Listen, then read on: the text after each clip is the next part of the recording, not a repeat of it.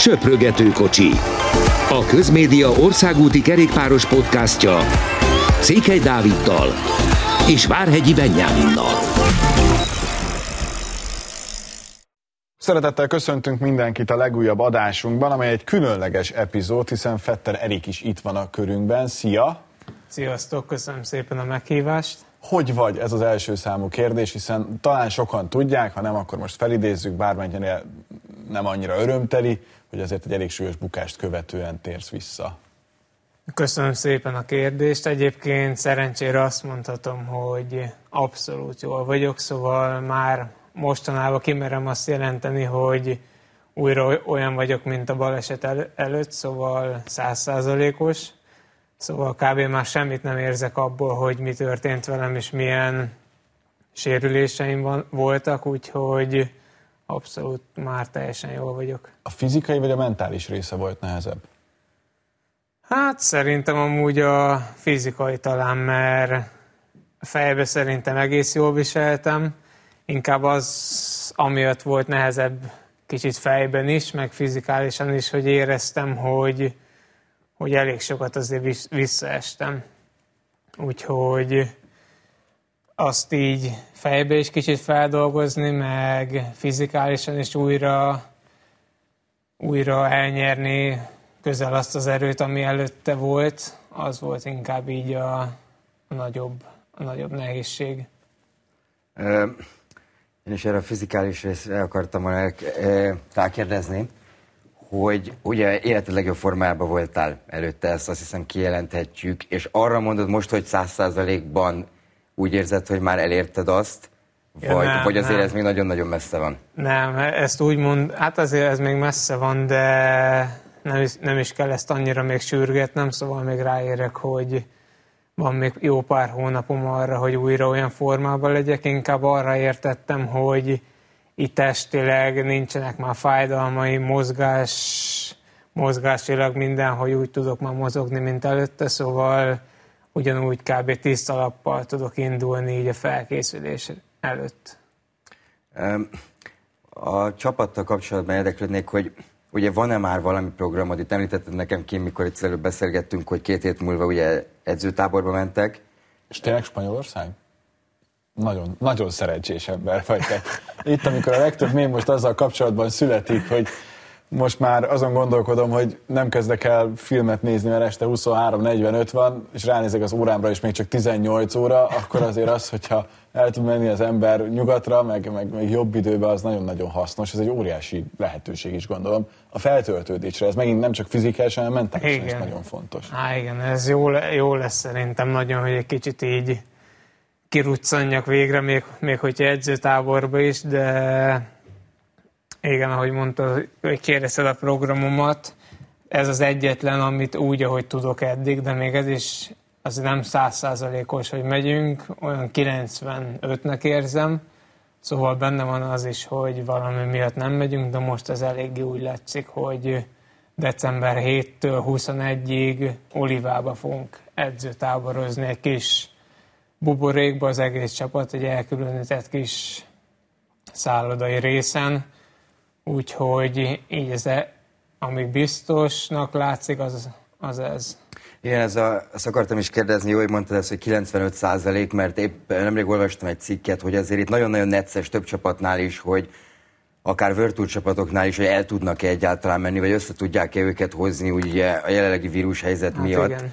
Plusz ugye nagyon későn ért véget a szezon, tehát ugye van, aki meg a Vueltán is versenyzett, és gyakorlatilag az két-három hetet pihen. Igen. Mit gondolsz erről? Ugye nektek korábban véget ért a szezon, most az egész csapatot értem, hogy, hogy mennyi idő kellhet. Ugye volt egy hosszabb időszakot tavasszal, amikor ugye nem voltak egyáltalán versenyek, de hogy mennyi idő kellhet eh, ahhoz, hogy mondjuk a test és, testben és fejben is mindenki regenerálódni tudjon, és fel tudjon készülni rendesen egy olyan szezonra, ami már elvileg a régi normális naptár lesz.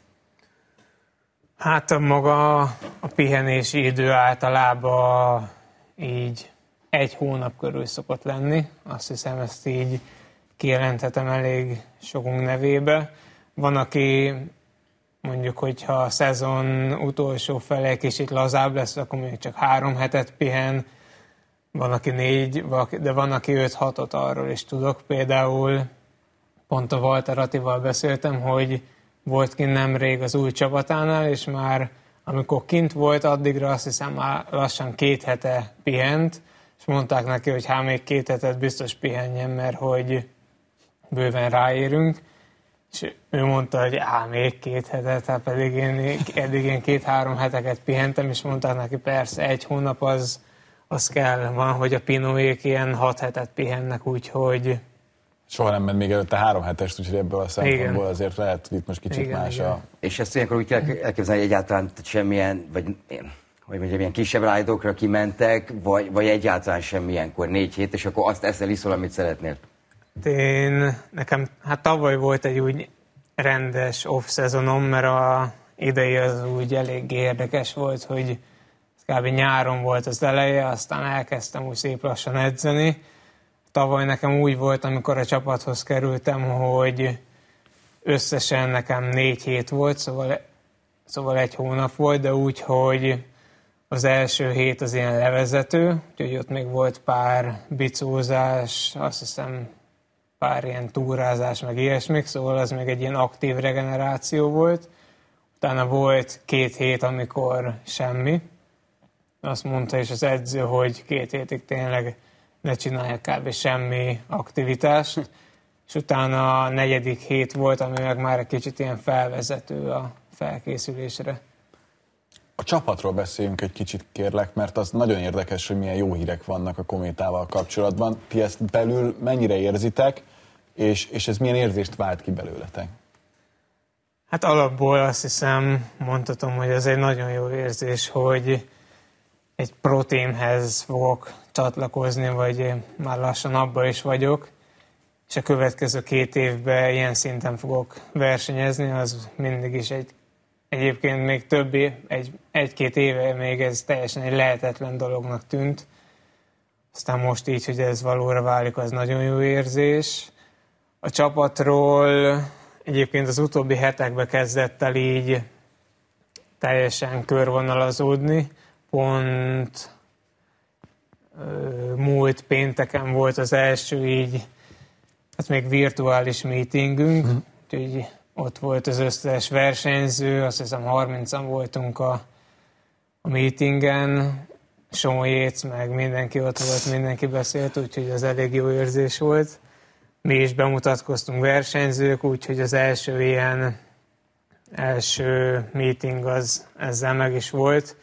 Alapból azt hiszem úgy tervezték, hogy Milánó körül a, az új szponzornak, az Eolónak a főhadiszállásán lesz egy ilyen őszi összetartó tábor, egy pár nap, ruhapróbákkal, meg minden szokásos dologgal, de azt most lefújták így a, a vírus miatt. Úgyhogy az első ilyen igazi találkozásunk majd az említett edzőtáborról lesz hetedikétől. Várod? Hát várom, főleg, hogy már kimegyek reggel az ajtón, és olyan hideg van, hogy alig hiszem el. De te például most edzel? Tehát, hogy Edzek, igen, igen. Hát már ma reggel is volt egy két órás konditermi edzésem, és majd délután lesz a bicós edzés, úgyhogy abszolút már másodikán kezdtem el a úgy rendes, igazi felkészülést. Már előtte is azért edzettem bőven, de akkor, akkor még ilyen úgymond free st- státuszba. Azt mondta az edzőm, hogy kb. megmondta, hogy úgy miket, de hogy rám van bízva, amit szeretnék, úgyhogy másodikától edzek úgy komolyan. Egyébként így, hogy ugye Protein lett a kométa, és hát ilyen nevek érkeztek, mint Sean Yates, de akár ugye versenyzőkre is lehet gondolni, hogy Virtual csapatoktól azt hiszem talán legutóbb most Rávázit jelentették be. Viszont eddig is erős volt a naptára a csapatnak, tehát tavaly. Most ez mennyibe, mennyibe fog változni, tehát mennyivel lesz még több a Virtual versenyetek, erről esetleg tudtok-e már valamit, illetve nyilvánvalóan az a kérdés, hogy, hogy a, hogy a Giro-nak mennyire szól ez az erősítés például. Hát igen, ez egy jó kérdés. Őszintén én is csak a hírekből hírekből hallottam dolgokat, még semmi konkrétumot nem hallottunk a csapattól, de azt tudom, hogy eléggé jó viszonyt ápol a csapat, meg az új szponzor is a RCS sporttal, úgyhogy én szerintem az összes versenyükön ott leszünk, Tirreno, Milano, Sanremo, Strade Bianchi, úgyhogy ilyenekkel szerintem számolhatunk, amik az eléggé uh-huh. Komoly versenyek. A Giro az szerintem attól fog függeni, hogy mennyire jó a csapat az év elején. Hogyha lát, hogy mi mondjuk tényleg, mert alapból olasz csapat leszünk, és hogyha mondjuk a legjobb olasz csapat tudnánk lenni, akkor szerintem simán. Akkor biztosnak tűnik, igen. Biztos. Hát szerintem már most is megelőlegezhetjük, hogy jó úton halad a csapat a felé, hogy megkapja, de, de aztán majd utána... Igen, hát még előtte még egy kicsit mutatni kell, hogy tényleg, mert azért új csapat leszünk, nyilván egy Andróni talán eddig azt mondtam volna, hogy biztosabb helye van, de ki tudja, lehet, hogy sokkal jobbak leszünk, mint az Andróni. Úgyhogy ezt meglátjuk. Egyébként hány versenyzővel vág neki a csapatát végleges már a, végleges már a keret így jövőre? Úgy tudom, igen, 20 ember. 20, mert például azt az Andróninál az idén 16 hétfő van, valami ilyesmit olvastam most, hogy, hogy, hogy ennyi, igen, igen, ennyien ott, indulnak. Ott tehát... valami kis, kis átalakuláson, úgy látom, azt hiszem kiszállt a fő szponzor, vagy valami. Igen, szá, igen szálltak ki szponzorok, és így ugye abszolút, tehát kevesebb versenyzőjük is uh-huh. lesz. Aztán talán a Belletti, Belletti igazolt hozzátok? Igen, igen. igen. Ő, ő pont az Andróniból, ha jól tudom. Meg még egy ketten-hárman, azt hiszem. Aha.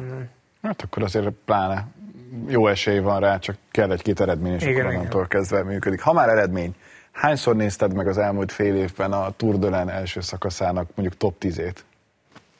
Hát, egyébként pont pár napja nézték a szüleim, és pont vacsoráztam, és én is láttam és pont a magyar kommentárral, ami emberekben eléggé sok feszültséget váltott ki, hogy nem vették észre, hogy én ott vagyok. Uh-huh. Elég sok időnek kellett ahhoz eltelnie.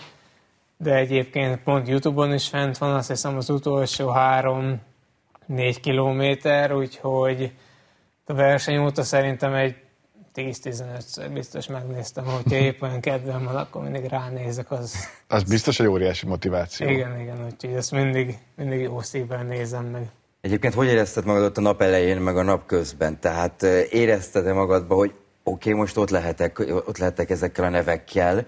Egyébként egyáltalán nem. Új voltam ezzel az első szakasszal, hogy Tudtam, hogy a vége egy kicsit ilyen trükkös, majd elő leszek, aztán ennyi a holnapi, a másnapi nap az nekem egy kicsit papíron jobban feküdt, úgyhogy annyira nem, nem készültem rá, megnéztem, a, megnéztem az utolsó pár kilométerről minden adatot, amit a sportigazgatónk beküldött, képeket a kanyarokról, meg mindent, úgyhogy az úgy a fejembe volt, de hogyha Egyébként egy utólag kicsit bánom is, hogy nem készültem még jobban rá mondjuk valamilyen egy koffeines zselével, vagy egy kis koffeinnel a végén, alapból, hogyha én szoktam mondjuk egy erősebb koffeines gét nyomni a végén, hogyha tudom, hogy jó nekem a vége, de most így az sem, mert hogy az úgyse az én, én szakaszom, úgyhogy... De az érdekes, mert Attila is azt mondta a Giro-nál, amikor nagyon jól ment a végén, uh-huh. hogy, hogy nem érezte a nap elején azt, hogy, hogy az az ő napja lesz, és mégis bejött, úgyhogy ez igen, biztos igen. majd idővel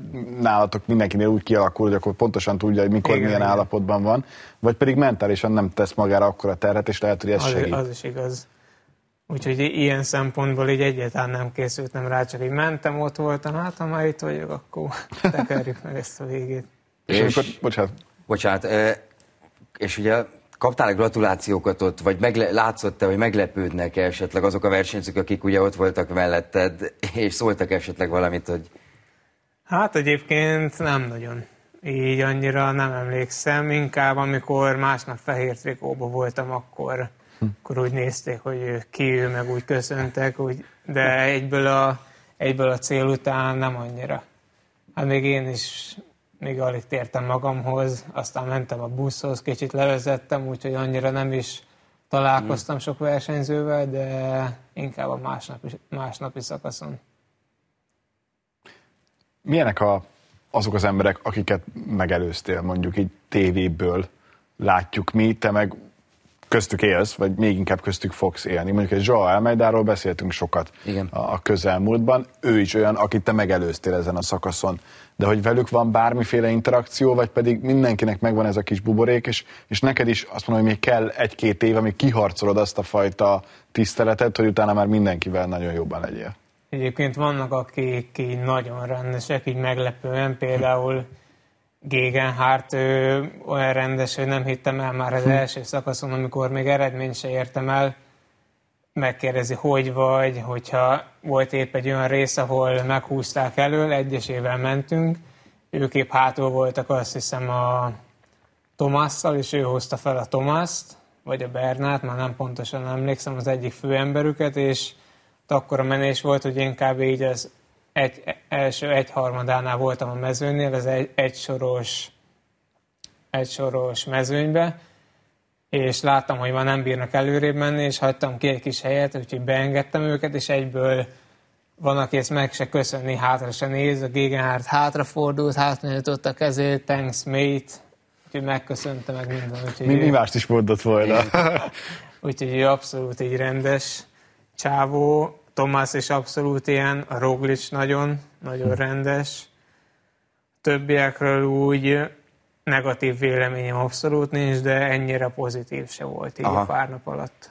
Sok versenyző mondja, épp mostán Willis Smith-et olvastam, a, hol is van ő most, Burgoszba talán, Igen, igen, igen, és ugye a Katyusánál volt, és azt mondtam, hogy most, amióta ő visszament, tehát úgymond visszalépett egy szintet, ö, lögdösik el, tehát vannak olyan csapatok, akik, akik mintha elfelejtették volna, hogy ő x éven keresztül a World Tourba tekert. Uh-huh. Neke, nektek, a csapatnak, vagy neked személyesen van-e ilyen élményed, hogy, hogy ez a sztereotípia igaz, hogy, hogy ez történik egyébként, és vannak olyan csapatok, akik egyszerűen gyakorlatilag béreltnek érzik azt a helyet, amit, ahol vannak a mezőnyben. Hát abszolút ez, ez jelen van, megérezhető, úgy a nagy többségben, de vannak azért kivételek. Hát meg kell adni nekik tényleg a tiszteletet, meg a helyet, ha úgy van, de néha meg úgy van, hogy, hogy nem.